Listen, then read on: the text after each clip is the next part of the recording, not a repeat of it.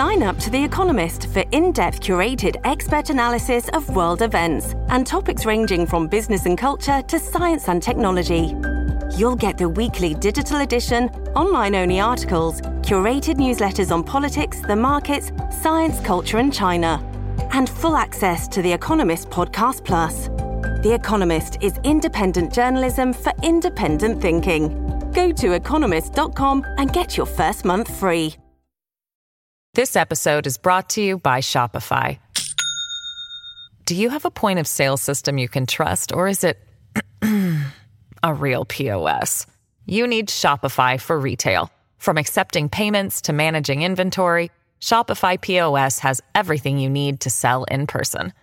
Go to shopify.com slash system, all lowercase, to take your retail business to the next level today. That's shopify.com slash system. Hello, everybody. This is Marshall Poe. I'm the editor of the New Books Network. NBN listeners like to read books and buy them. So we thought we'd tell you that right now, our friends at Princeton University Press are having a remarkable site wide sale. You can get 50% off books, including ebooks and audiobooks, with the code 50, F I F T Y, at checkout until May 31. You can save some real money on Princeton University Press books. I encourage you to go there and check it out. Welcome to the New Books Network. Welcome back to New Books in Political Science, a podcast on the New Books Network. I'm Susan Liebel at St. Joseph's University, and today I'm joined by Dr. Paul A. Lombardo to discuss his book, Three Generations, No Imbeciles Eugenics, the Supreme Court, and Buck v. Bell, originally published in 2008 by Johns Hopkins University Press and updated given contemporary events and reproductive politics in 2022. Three generations of imbeciles are not enough were the infamous words U.S. Supreme Court Justice Oliver Wendell Holmes Jr. wrote in 1927. In Buck v. Bell, an almost unanimous court upheld a Virginia law allowing the sterilization of people the state found to be, quote, socially inadequate and, quote, feeble minded. This landmark decision allowed the eugenics movement to take full effect, with multiple states passing similar laws. In Three Generations, No Imbeciles, Eugenics, the Supreme Court, and Buck v. Bell, Dr. Paul Lombardo unpacks the case of an individual, Carrie Buck, to argue that the case not only represents the collective power of the eugenics movement in the early 20th century, but an individual miscarriage of justice. Using extensive archival sources, Dr. Lombardo demonstrates that Carrie Buck was neither a quote, moral degenerate or quote, feeble minded, she was a rape victim of sound mind.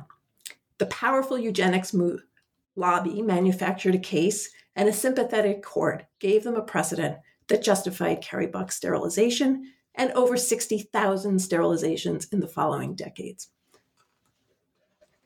Three Generations No Imbeciles frames the history of sterilization as essential to understanding contemporary legal fights over birth control and abortion.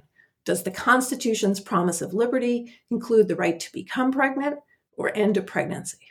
Dr. Lombardo's epilogue and afterward outlines the connections between Buck and modern cases involving abortion, disability rights, and reparations for those sterilized.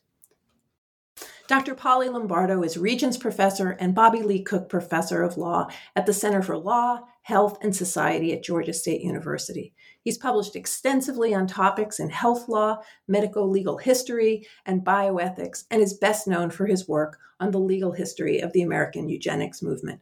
I am delighted to welcome him to New Books in Political Science. Thank you, Susan. So, I've been talking to a lot of people about your book, and many have actually never heard of this famous Supreme Court case. So let's start with what we know about this individual, Carrie Buck, if we had just read the extremely short 1927 decision by Oliver Wendell Holmes in, in Buck v. Bell. Well, we don't know very much about Carrie Buck. We know that she was a young woman.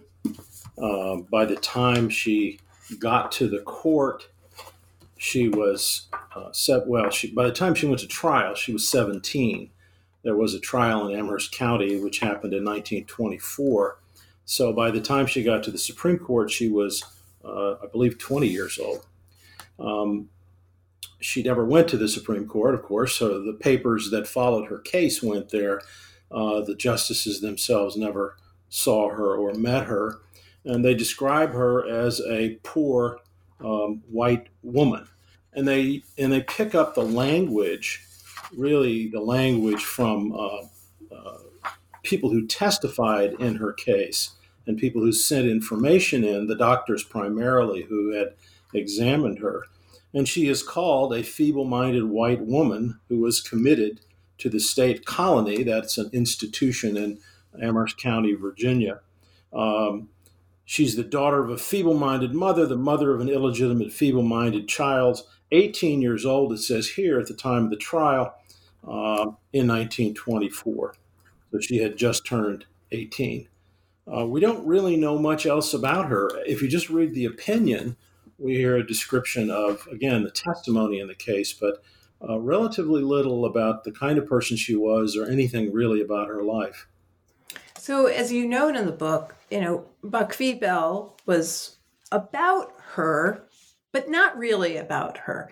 It was motivated by wider um, movements in the United States in the progressive movement with regard to eugenics. So, can you tell us a little bit about how eugenics and the eugenics movement was the backdrop for this case about this uh, uh, about this one individual woman from Virginia who the court never saw? Yes, you you you raise an important point about about the the backdrop of the case, and that is that this is really a book. I, have been asked who is the main character in this book. Is it Carrie Buck? and and and to me, um, I would have I would have liked to have written more about Carrie Buck. I wrote everything that I could find and everything that she told me, but I didn't really have uh, the kind of detail that you'd like to have for a biography. And some people wanted a biography, and I said, well, it's not the Carrie Buck story. The, the main character in this in this story is the case, the case, and how it uh, comes to be and how it fits into the history of the American eugenics movement and for and the larger history of of the rights of reproduction in this country. So the the backdrop is this: there's a uh, enormously um, well known and well um, um, discussed history of of eugenics, uh, and I'm not talking about what was done by scholars. I'm talking about at the time.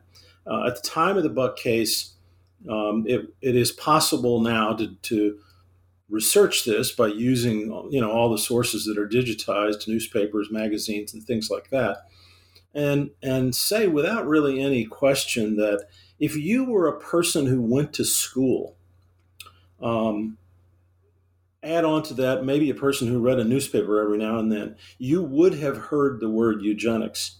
And you might have had a variety of things that you thought about it. Um, you might have thought that it was something that was quite uh, um, fascinating and exciting because it was uh, it was the sort of thing that people were so uh, used to hearing connected to health, connected to science, connected to medicine that there were even advertisements in the newspapers. Um, the eugenic corn was sold, eugenic pharmaceuticals. eugenic uh, um, baby carriages, uh, even eugenic motor cars. People understood this word to be to have a kind of uh, positive um, um, significance in many ways because it was connected to health uh, and what they called hygiene and clean living. You might also have heard that uh, people were very afraid and they used the word eugenics to signal many of their fears. They were they were afraid of all of the immigrants coming over from from Europe, particularly uh, at the time of Carrie Buck's childhood. Um, the United States had passed an Immigration Restriction Act in 1924, the very year that this case comes to trial. Um, they were afraid of people who were uh, different, who seemed to be filling the institutions in the country, uh, making taxes go up, hospitals and asylums and jails and and uh, homes for like the one that Carrie went to, the homes for the feeble-minded and, and the epileptic, as they were called. So you would have also not not only had this this uh, positive notion about eugenics, you would have had a very negative one that traced it to all of the problems of society, crime and poverty and disease and and, uh, and, and rampant Im- immigration of strange people who spoke strange languages and looked different. People who were swarthy Mediterraneans or Jews from Eastern Europe. These are the people that the federal uh, law was meant to keep out of the country. And so you would have known if you were a reader that eugenics was connected to those things too. Eugenics was the way of changing those trends and getting rid of those kinds of people who may have been uh, scary to you. So the context for this is a, a lot of knowledge that people had when they went to school. They, they would, uh, in many, many cases, have read, if they went through high school, they would have read textbooks that included a commentary about eugenics, textbooks that told them that heredity was something that was biological, something that you could predict, something that you could use to trace um, all these terrible things that were happening in society and they would have read about the families that were uh, supposedly the the fountain of this kind of problem. This model families, models not in the good sense, models in the worst sense. Um, models like the Jukes, uh, 19th century book, which uh, almost everybody heard of. Um, they, they, it was, it was something that was certainly in the textbooks and biology textbooks or uh, even history textbooks. So eugenics was not a strange notion to most people in the early 20th century, and it was a notion that they they might have encountered not just in school, but certainly in popular literature uh, and even in their religious lives. They would have heard sermons about eugenics. They would have heard uh, how many preachers connected this to um, social decline. This was something that, as preachers said, um, was born out through the Bible verse that said that uh, uh, the sins of the father will be descended to the sons unto the third generation. Uh, and, and that verse was often used uh, to, to signal the kinds of concerns people had about eugenics. Just as on the other side, there were the famous Fitter Family contests at state fairs and county fairs, even. And the winners would receive a medal that had a Bible verse in it from the book of Psalms, Yea, I have a goodly heritage. So Buck happens in the middle of this um, very, very large amount of attention to heredity uh, among a generation of people who primarily grew up on the farm. So they understood heredity. They knew about the cows and the horses and the birds and the bees. They knew that characteristics of one generation often passed down to the others biologically, uh, and that this could be a concern. And in the book, you underline that this uh, idea of social decline also involves sexuality and discomfort with sexuality, and that impacts uh, how Carrie Buck is talked about in some of the documents as well, as well. Can you say just a little bit more about how, in addition to concerns about you know who who will take up tax dollars that sexuality has, as well as fear of immigration um, and the underlying racism? Yeah, I'm I'm often asked if I can uh, uh, boil down eugenics into uh, some small soundbite, and, and it's not easy to do because it meant a lot of different things. But what I come up with is uh, eugenics was about sex, and it was about money. um, the money part really has to do with the cost of social problems. Um, as I said, crime, poverty, disease, those are things fill institutions. Um, those things require you to, you know, put, put up uh, uh, barriers to people's entry into society. And those people eventually mean your tax dollars go up. So that's the money part. And that was very clearly a motive to people in the eugenics movement. They talked about it all the time. Sex is the other part. And when I say sex, I say that in the most broad sense to, to signal not just sexuality, but certainly gender issues as well. Um, the very first eugenic sterilization laws in places like Indiana and California and Washington focused on people who could be uh, uh, charged with engaging in illegal or unconventional sexual practices. Um, obvious criminal practices like rape, but less obvious practices like same-sex relationships, um, um, even even something uh, uh, like masturbation. That was the focus of the Indiana law in the very first case. And so anything that had to do with with sexuality, what the what the um, eugenists often fo- uh, discussed as breeding more generally, anything that had to do with sex was likely to be a target of people in the eugenics movement. And we have to remember that at the time, um, this is the most active time uh, between 1900 and, the, and, and 1930 of people like Anthony Comstock, who wants to rid America of anything that, uh, as he said, reeked of lust. Um, meaning anybody talking about, writing about, uh, uh, publishing books about, or otherwise being engaged in something having to do with sex. Comstock says that lust is the cause of all criminality. And so he's able to get a federal law passed, and, and many states passed similar laws saying you can't talk about this stuff. We don't want it in the schools. We don't want it in the books. We certainly don't want it in the mails. And we're recording this on a day when actually many Americans are waiting for the Supreme Court to, in fact, rule on the Comstock Act, which is still on the books and still potentially affecting the ability to mail birth control in the United States. Uh, stay tuned on that. And we've done a podcast on the Comstock Act, which is also available in the archive. Paul, you said that this was something that was everywhere. It was in newspapers. It was something that people learned about and educated. You didn't have to be that educated, but we had some very educated people on the Supreme Court. We have Chief Justice Taft, who had been president previously, and we have Oliver Wendell Holmes, you know, considered to be by many people one of the you know tallest intellects that had been on the Supreme Court by the early late 20s um, the language in this decision is very harsh. It was written by Oliver Wendell Holmes. He said, for example, and I'm just quoting from the case, it is better for all the world if instead of waiting to execute degenerate offspring for crime or to let them starve for their imbecility, society can prevent those who are manifestly unfit from continuing their kind. Close quote.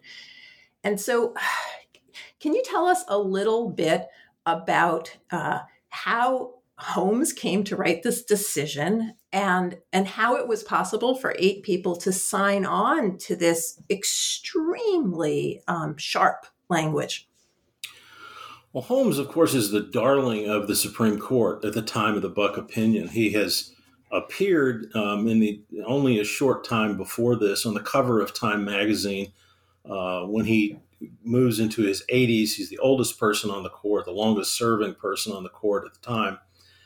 And he is from a famous family. Um, his father, of the same name, Oliver Wendell Holmes Sr., is a physician uh, who teaches at Harvard Medical School, who is a scientist who's written um, uh, really extraordinary articles in the scientific realm about um, the, the, about how you need to uh, be clean when you do surgery. This was a new idea in the 19th century, how you needed to wash your hands and, and use uh, antiseptic techniques.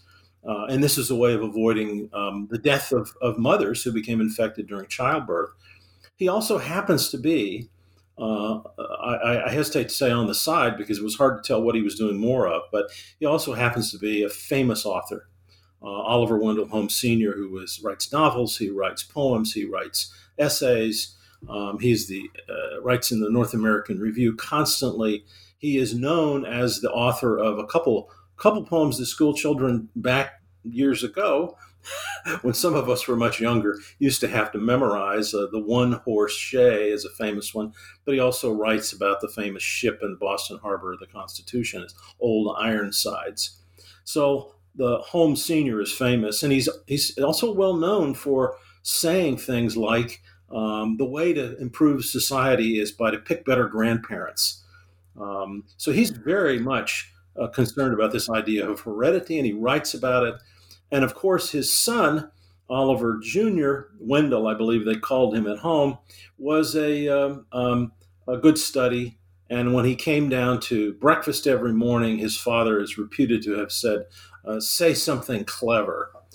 Um, and uh, if he said something clever, he got an extra uh, dose of marmalade. Well, the Buck opinion is a great example of Holmes trying to say something clever. He he's known. Uh, he was called at the time the Yankee come down from Olympus. Um, he's known for his phrase making. He's known as the person who who writes things like uh, you can't yell fire in a crowded theater or you can't really uh, um, regulate the First Amendment unless there's a clear and present danger. Um, so he's someone who people look to for uh, for the soundbite of the era. Uh, and in the Buck case, he gives them a soundbite. He says three generations of imbeciles are enough. Now there have been a few libraries full of books written about the Buck case. Well, I'm convinced that most of what happened in that opinion was not original to Holmes. The phrases that he uses pop up uh, all over the place. This business of manifestly unfit, um, the idea that you had to have generation after generation of problems uh, in order to trace heredity. He, I think, he borrows those from other people who write about it, particularly a man named J. Ewing Mears, who was a surgeon and an and a, a ardent uh, supporter of sterilization, who actually died uh, just uh, uh, earlier than the Buck opinion. So, so Holmes uh, is a, a, a, voracious reader. He knows what the eugenics movement is saying. He's very much in favor of it. We know that from his letters. And he captures this in a really, really short, only three page opinion. Um, Oliver uh, Holmes is on the court at the same time, uh, of course, as uh, Chief Justice Taft. Taft, after being president, really wanted to be a judge, and he gets that wish when he's appointed to the Supreme Court. And he goes to Holmes to give him this this opinion writing task with a fair amount of frustration because he's he's having a, an administrator's problem of getting work back quickly, and he gives assignments to the other justices, and they sit on them for weeks, sometimes months. And uh, and, Taft tells his wife about this when he writes home every other day, and uh, and he says, "Well, and I gave this opinion to Holmes, and he gave it back to me over a weekend. Basically, just took the weekend and dashed it off. He's great. He's you know he's older than all the rest of them, but he's still a better writer and he's still a better worker. So he praises Holmes. Holmes, for his own sake, uh, writes to one of his friends and and lets them know that he got a fair amount of pushback from his colleagues about how harsh this opinion was. But but he says, after all, in the end, they have to allow a man to say what he thinks. So Holmes is very proud of the opinion, um, and it becomes really the rallying cry that that uh, quiets many, if not most, of the critics of eugenic sterilization then in 1927. Before we turn to how egregiously wrong much of what Holmes says in the opinion is, both in terms of uh, Carrie Buck's own situation and eugenics, and, and also how due process is violated every step, I just want to talk about how you came to write this book because it's a great story. Uh, uh, uh, it wasn't something that came from earlier research. You you were reading a modern newspaper, so can can you just recall that for for everybody? Yes, I'm um, I'm very attached to to newspapers. Have been most of my adult life, most of my reading life, really. Uh, and actually, I spent a summer. I spent the Watergate summer, the summer that Richard Nixon um, uh, resigned, uh, writing for a uh, um, a local newspaper in Chicago. Um, so I've always been been fairly uh, um, attuned to what goes on in papers, and I spend a lot of time now reading old newspapers. So it's part of the historical research. But at the time, I was a student. I was a graduate student, um, and you know, invention is of course the mother, or, or necessity is the mother of invention.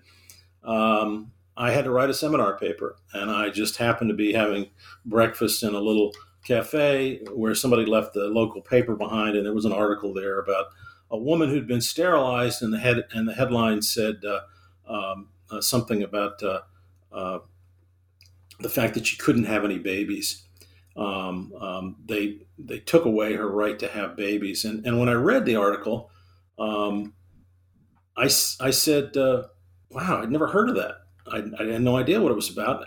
And why was it in the local paper? Well, it was in the local paper because the woman was from the local area and she was named Doris Buck. The name didn't mean anything to me at the time, but as I read further, I realized she was the sister of the then infamous person, Carrie Buck, whose Supreme Court case had been decided and who also happened to be living in Charlottesville, Virginia, where I was going to school.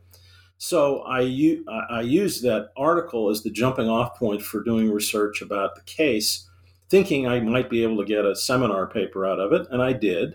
Um, but what I found along the way was that the not only was Charlottesville the place where Carrie Buck was from and where her case really began, uh, but it, it, was a it was the place where the lawyer who brought this suit uh, and took it to the Supreme Court had gone to school. When he died, he was a judge. He left all of his papers at the University of Virginia, and they were sitting there in the library basement, virtually untouched.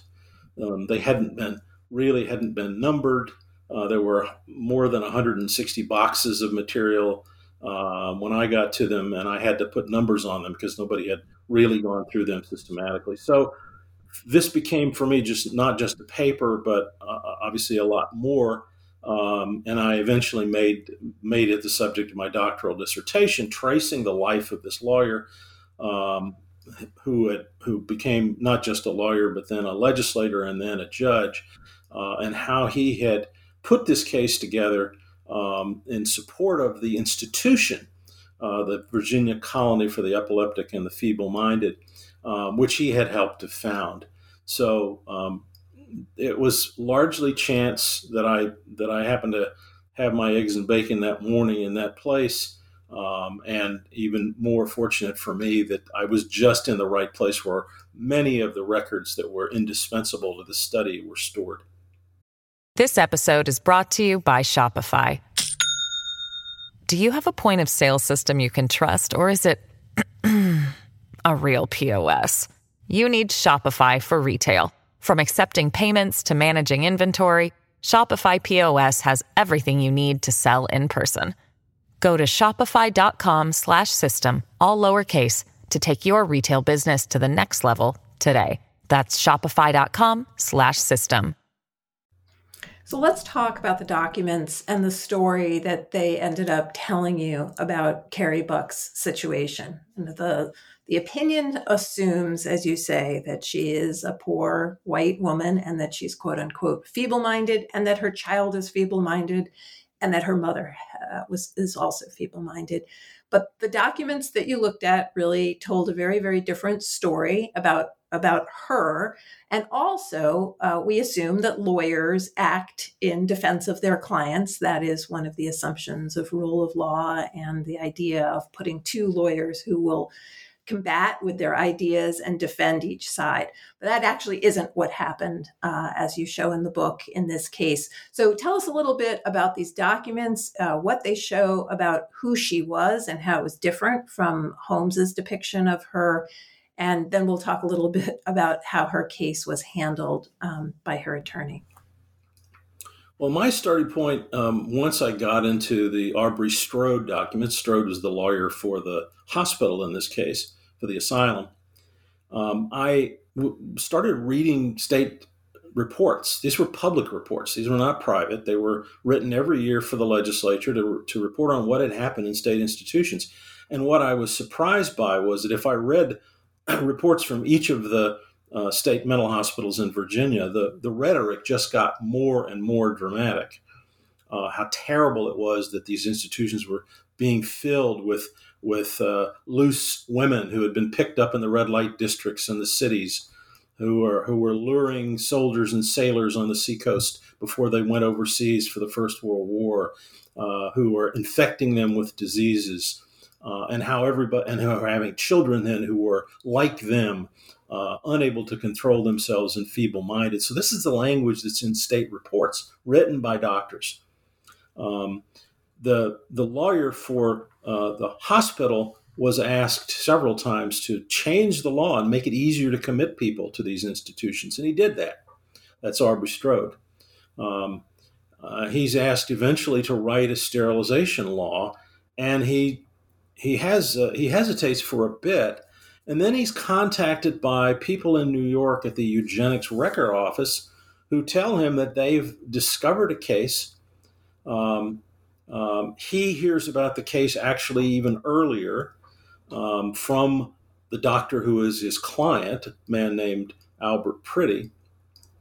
And Dr. Priddy tells him he's about to put someone uh, in the hospital who is the mother of a feeble minded child. And her, her mother, the grandmother, is also in the institution.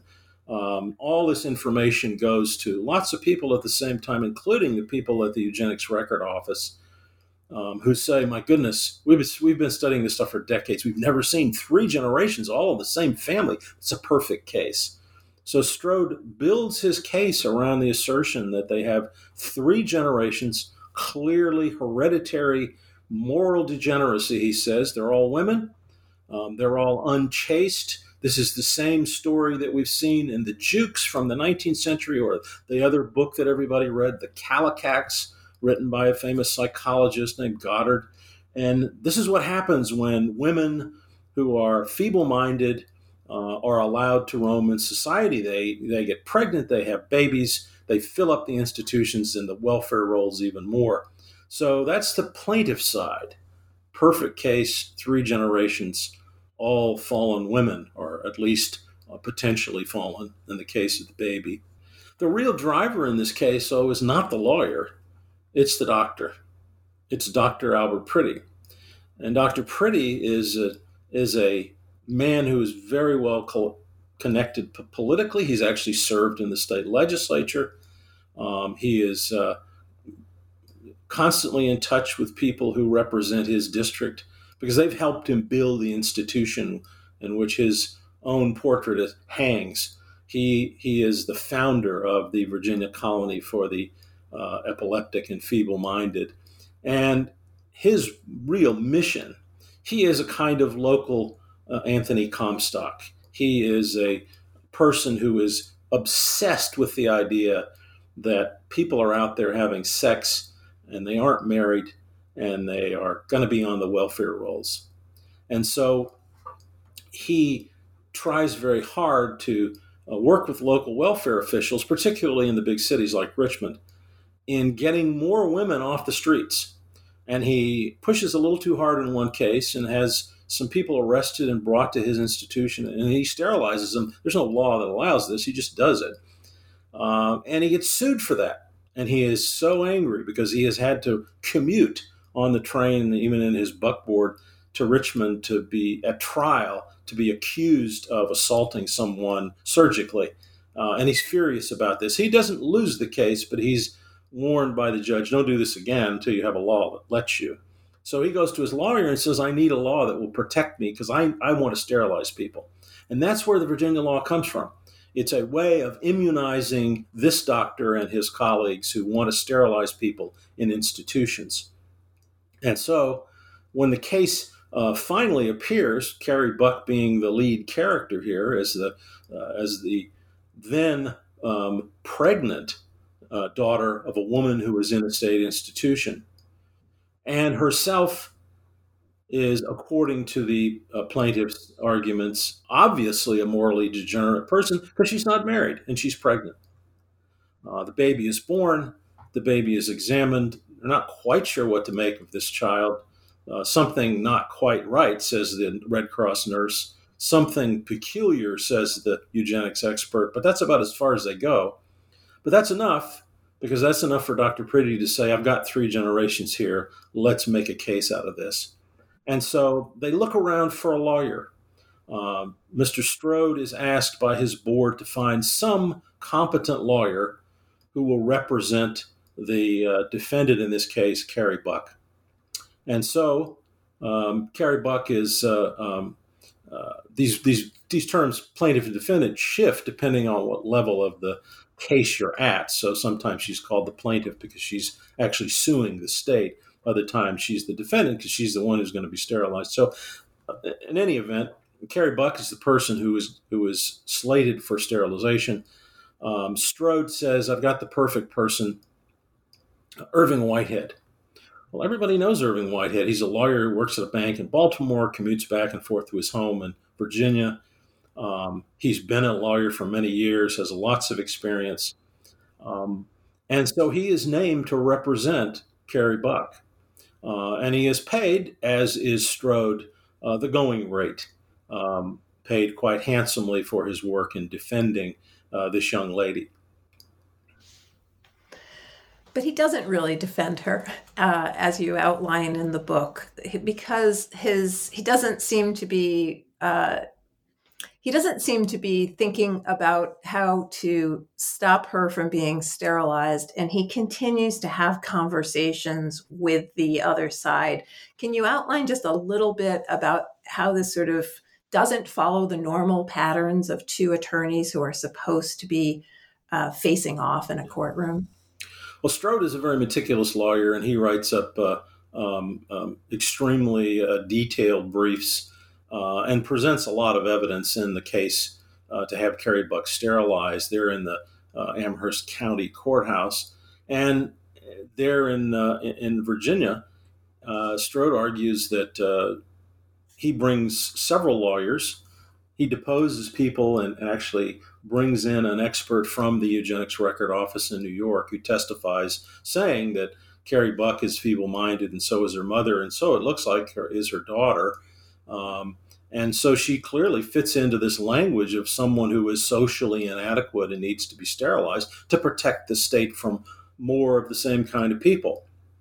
And so Strode's case is very detailed. Um, his counterpart, Irving Whitehead, however, um, doesn't seem to have done much um, real research at all. Um, Strode presents something like 10 witnesses, Whitehead presents none. Um, when they uh, when information is brought in that that the any first year law student would object to, saying that's either irrelevant or that's uh, hearsay. You're talking, you're quoting people who are not in the courtroom. Um, Strode uh, uh, presents the information, then Whitehead lets it come in. He doesn't object. Um, Whitehead seems a passive um, member of this uh, defense team, and he's supposed to be leading it. Um, the, the case is eventually decided at the, at the trial court level in favor of the law, upholding the law, uh, vindicating Dr. Priddy and his lawyer Strode.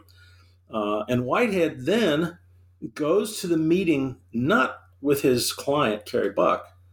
Uh, we don't know if he even met Carrie Buck before the trial. There's no evidence that he visited her.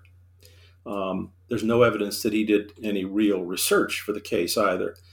But after this case is already decided by a judge at the trial court, he then goes to the meeting of the State Board of Hospitals, where all the doctors who direct the state institutions are meeting. And he tells them this case is in great shape. He just lost. He says this case is in wonderful shape uh, to go to the court of last resort, which of course is the United States Supreme Court. We could not have had a better result.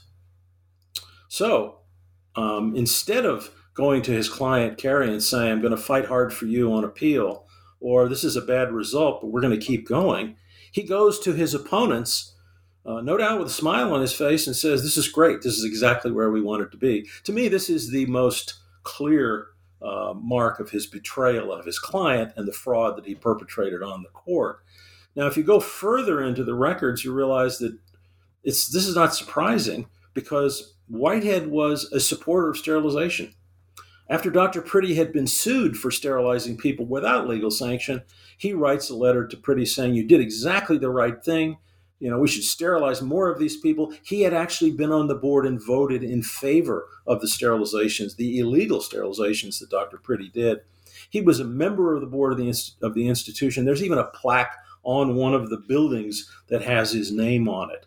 Um, so while the court knew that he was someone familiar, uh, had been a member of the board, they were assured that that uh, this was an arm's length, uh, arm's length uh, transaction, and none of this information came out uh, until decades later. There's sort of an interesting character in the book, which are sort of the Catholic press and the National Council of Catholic Men, uh, where they they seem in fact horrified by sterilization and do want to contribute to arguments yet fearing uh, backlash against catholics who in this period are are not accepted uh, by everyone as equal citizens they're acting in the background. Can you tell us a little bit about about what they're up to and and why they are so uh, integral to this this story? Yes, um, there were. Uh, if you look at all the records of the case, of course, there there are a lot, and I I, I posted all of these on my website, uh, buckvbell.com, so that people could actually see what happened in the case uh, at the legal level. And not only do we have the transcript of the trial, but we have the briefs on appeal to the Virginia uh, Court of Appeals, the Virginia Supreme Court. Um, they uphold the law. Strode and Whitehead present uh, briefs to them. Strode's is lengthy and detailed. Whitehead is cursory and very short. Uh, and then they go on after that to the United States Supreme Court uh, uh, with a similar kind of response. Um, Whitehead puts a little more effort into this, but not much more. Uh, and then uh, he receives a, a letter uh, from a Catholic men's group, which had been tracing, been tracking these sterilization cases um, over the years. Uh, and they get in touch with him and say, "Gosh, you missed a lot. You know, you really." You you didn't raise the most important questions. There are critics out there you could have cited. You might have even brought them in as witnesses but you didn't do that. Uh, we'd like to help you form a another brief for rehearing and ask the court for another shot at this. Um, Whitehead, no doubt, is very embarrassed at this point because he was flying under the radar. Uh, no one had called him out on his poor performance.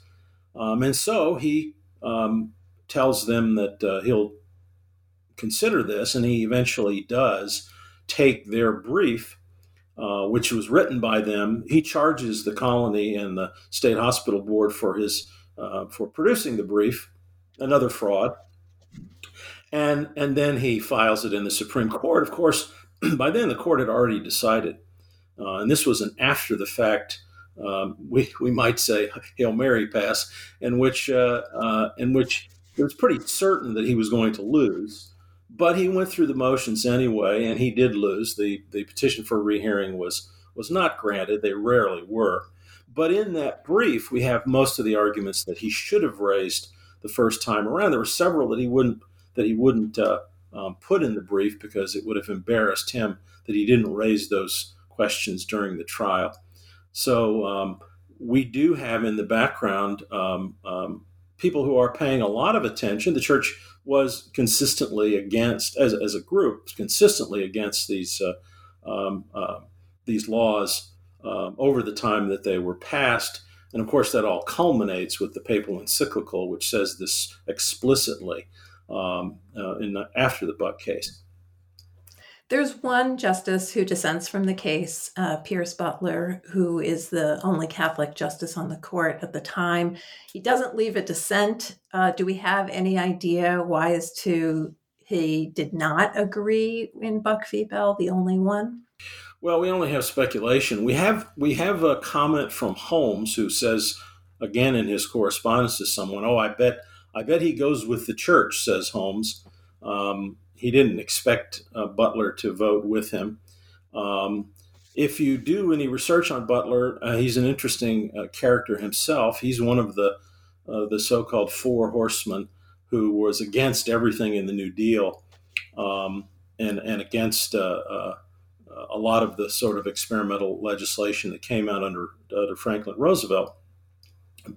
Um, he votes uh, in this case, without leaving an opinion, again, not unusual at the time. There weren't nearly as many um, long dissenting opinions then. And he didn't leave any comments about why.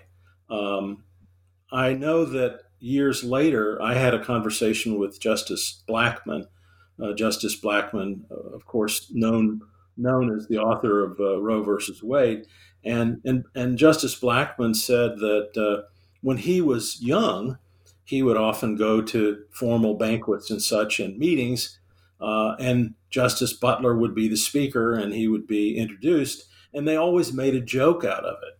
They would say, um, uh, according to Oliver Wendell Holmes, uh, three generations of imbeciles are enough, but Justice Butler, our next speaker, dissents. and so um, Butler Butler lived with that, and it's hard to know why he did it.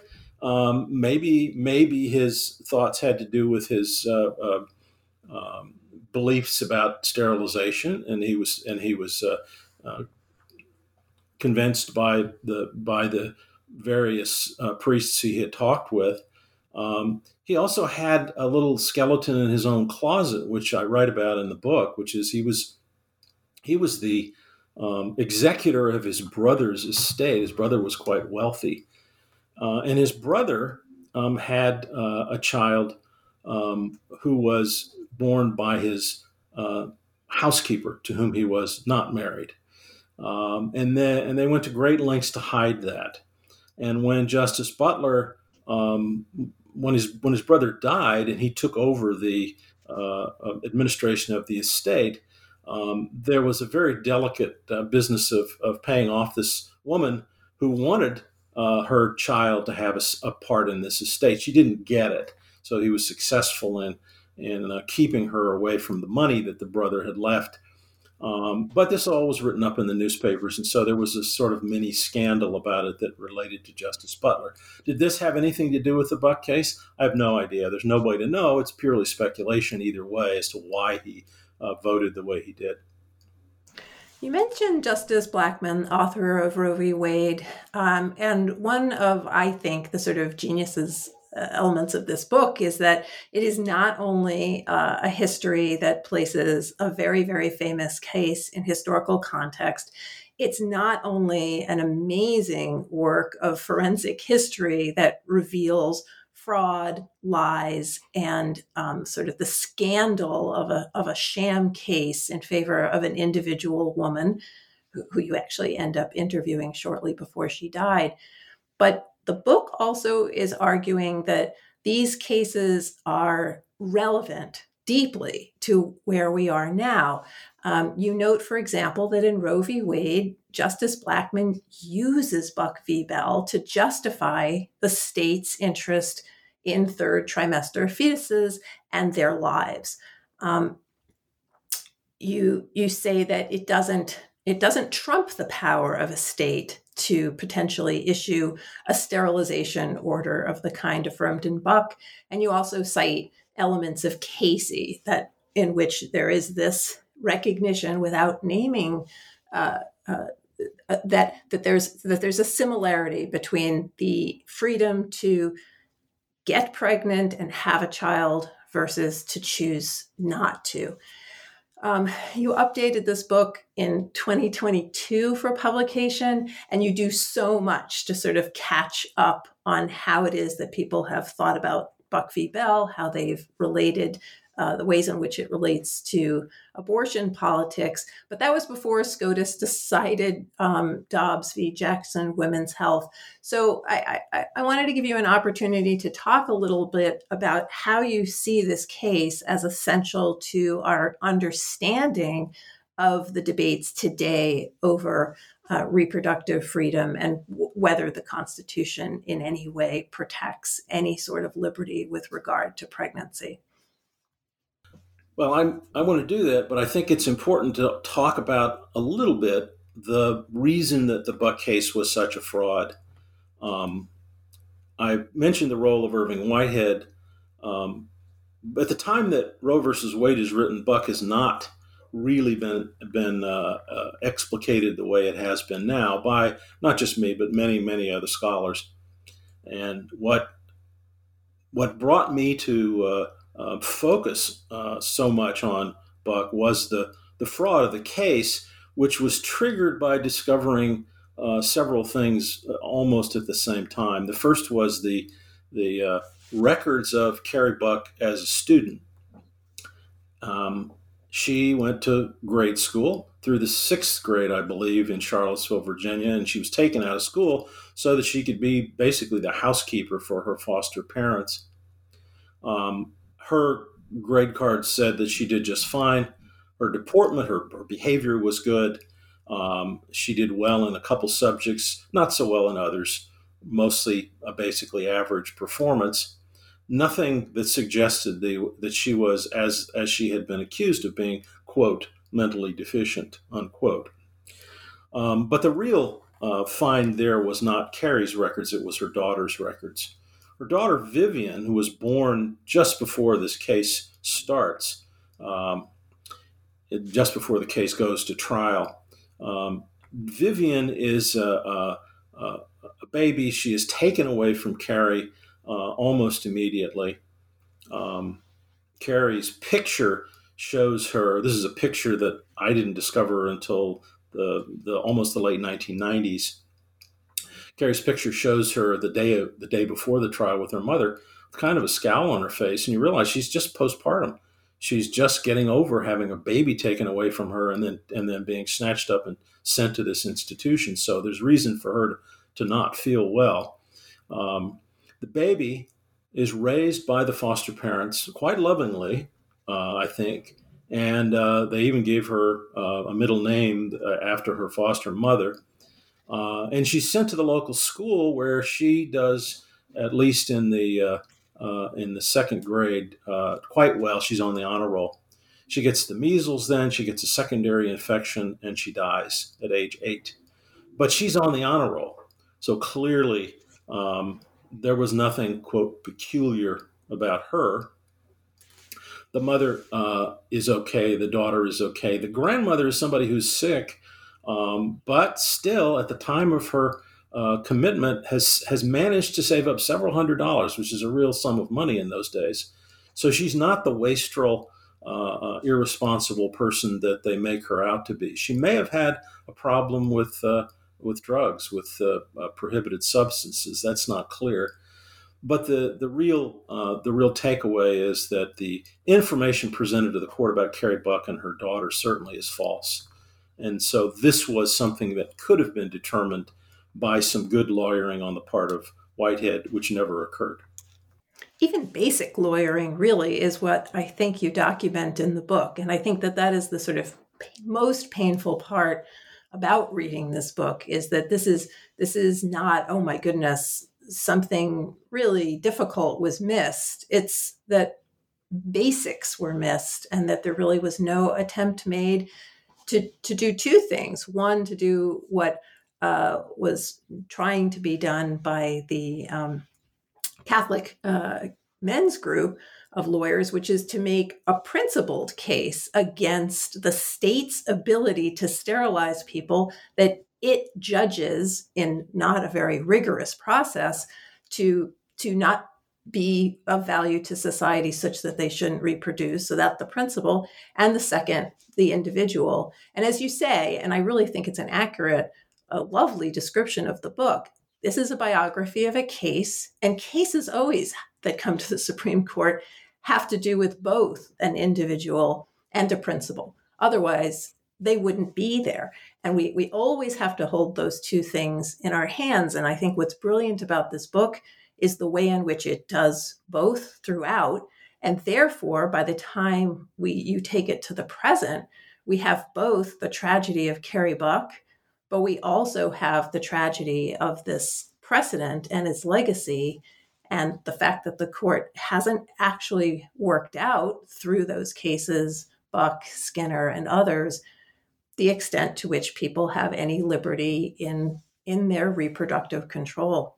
I was criticized. Uh, I, I wrote my first law review article on this in 1985, and and when it came out, there was some criticism from lawyers saying that I had second guessed uh, people who were long dead. Uh, I had uh, not given them the benefit of the doubt. I had reached some conclusions that maybe weren't warranted. Well, I disagreed with that. And when I went back to write the book, I said, what would a lawyer have done? By then, I was on the faculty at the same school at the University of Virginia. And, and I said, What would a lawyer have done who had this case? And so uh, I, I literally went to the place where the law school had been, which was adjacent to railroad tracks there in Charlottesville. And I walked from that place over to where Carrie Buck's house was, which took about maybe 10 minutes. And then I walked back and I pulled um, the books in the library that had been written and were available at the time the case occurred. And I went to my colleagues who were the law librarians and I said, How would I know whether these books were here? And they said, Oh, well, we keep records of all that. They had an accession list. They went back to it and they said all of those books were here in 1924 when this case was heard. Um, so, any good lawyer, any competent lawyer, which was the description given for Irving Whitehead, um, would simply have gone to the most convenient library right there, pulled those books, easy to find, and uh, read them, and then would have walked across the street, across the railroad tracks, and over to Carrie Buck's house and talked to her about what happened to her. They would have found out two things. They would have found out that, as we all learn in law school, first you've got to find what the facts are. And the facts are that Carrie Buck was somebody who was in two different church choirs. That was pretty good evidence that she wasn't the kind of girl they were describing. They would have also heard from her that she had been assaulted by the fellow who called himself her boyfriend, who then disappears, literally disappears from history. Never sure exactly what happened to him. I think he went off into the military, but that's not clear. So we have a we have an assault, rape, uh, we have somebody whose character is not what it's said to be. We have contradictory evidence by the witnesses. That's the facts of the case that were never explored. And then, assuming that the facts might not have carried the day, we go back and we attack the law, the principle. Uh, and that is attackable on lots of different levels, the scientific level being the easiest one. There's lots of people who originally said, well, we think this sterilization is a good thing, who later said, wait a minute, I'm a scientist I'm at Johns Hopkins, as were, were people like Raymond Pearl and others. And I think this law doesn't work. Heredity doesn't work like that. We don't really know what your children are going to be like just because of the way you are. Now, the idea that people inherit everything directly from their parents is too simplistic. Doesn't even work that way. Thomas Hunt Morgan, the first person to win the Nobel Prize in genetics, says doesn't even work that way in flies. How can we say it works that way in human beings? And so Irving Whitehead's uh, failure to get at the facts or the law really leave us with a precedent that, as as you say, is uh, is deficient and is infamous. What does the Supreme Court do with that? Well, uh, from 1927 until 1942, they don't do much. Um, they occasionally uh, um, uh, mention the case, usually approvingly. Justice Brandeis says, well, you know, we've decided this case. That's one, you know, that's one that's that's okay.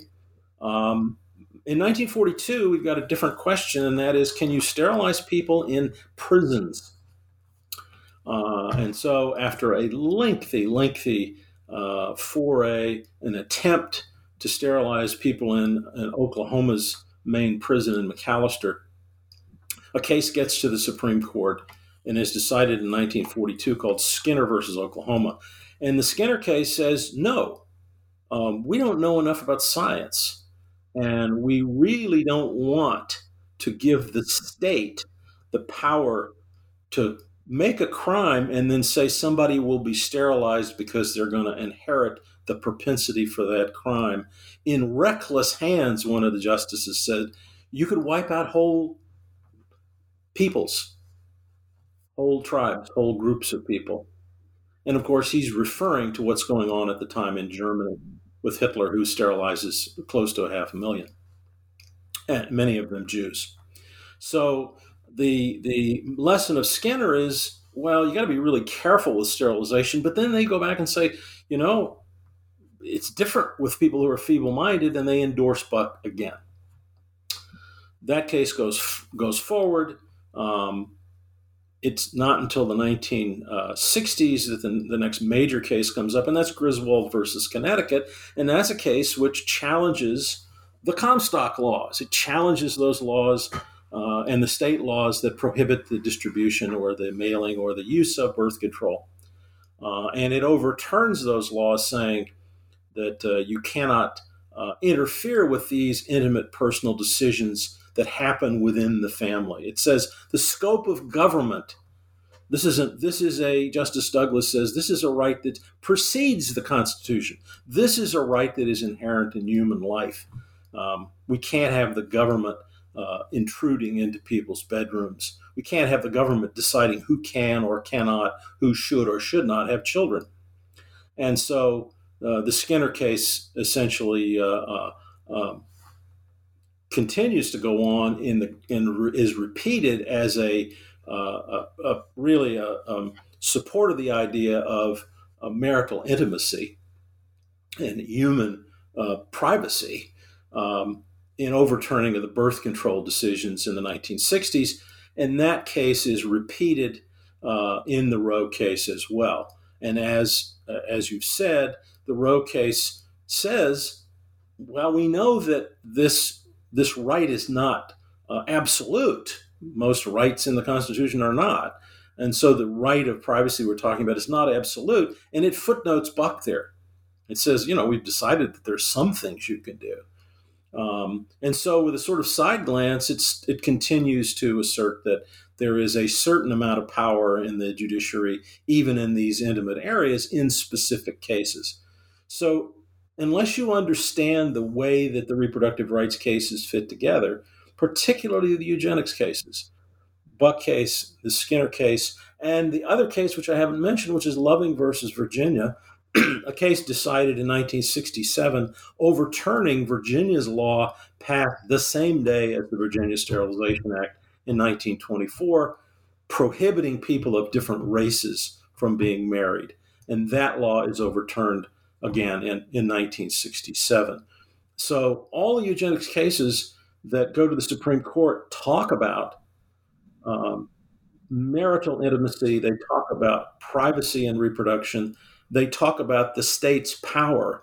And if there is any lesson to be gained from reading those cases, is that it's a dangerous business to give the government power to decide who has children, who doesn't have children, who gets to decide.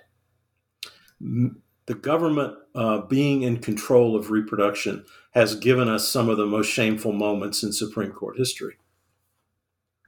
Well, Paul, I want to thank you for joining me today. I also want to thank you for having written this book and particularly have taken the time to have updated it because I think that as it presents in this new version, it really helps anybody who wants to understand what kind, why we're talking about the Comstock Act today, why it's still in many ways on the books, uh, although it's been modified in some ways.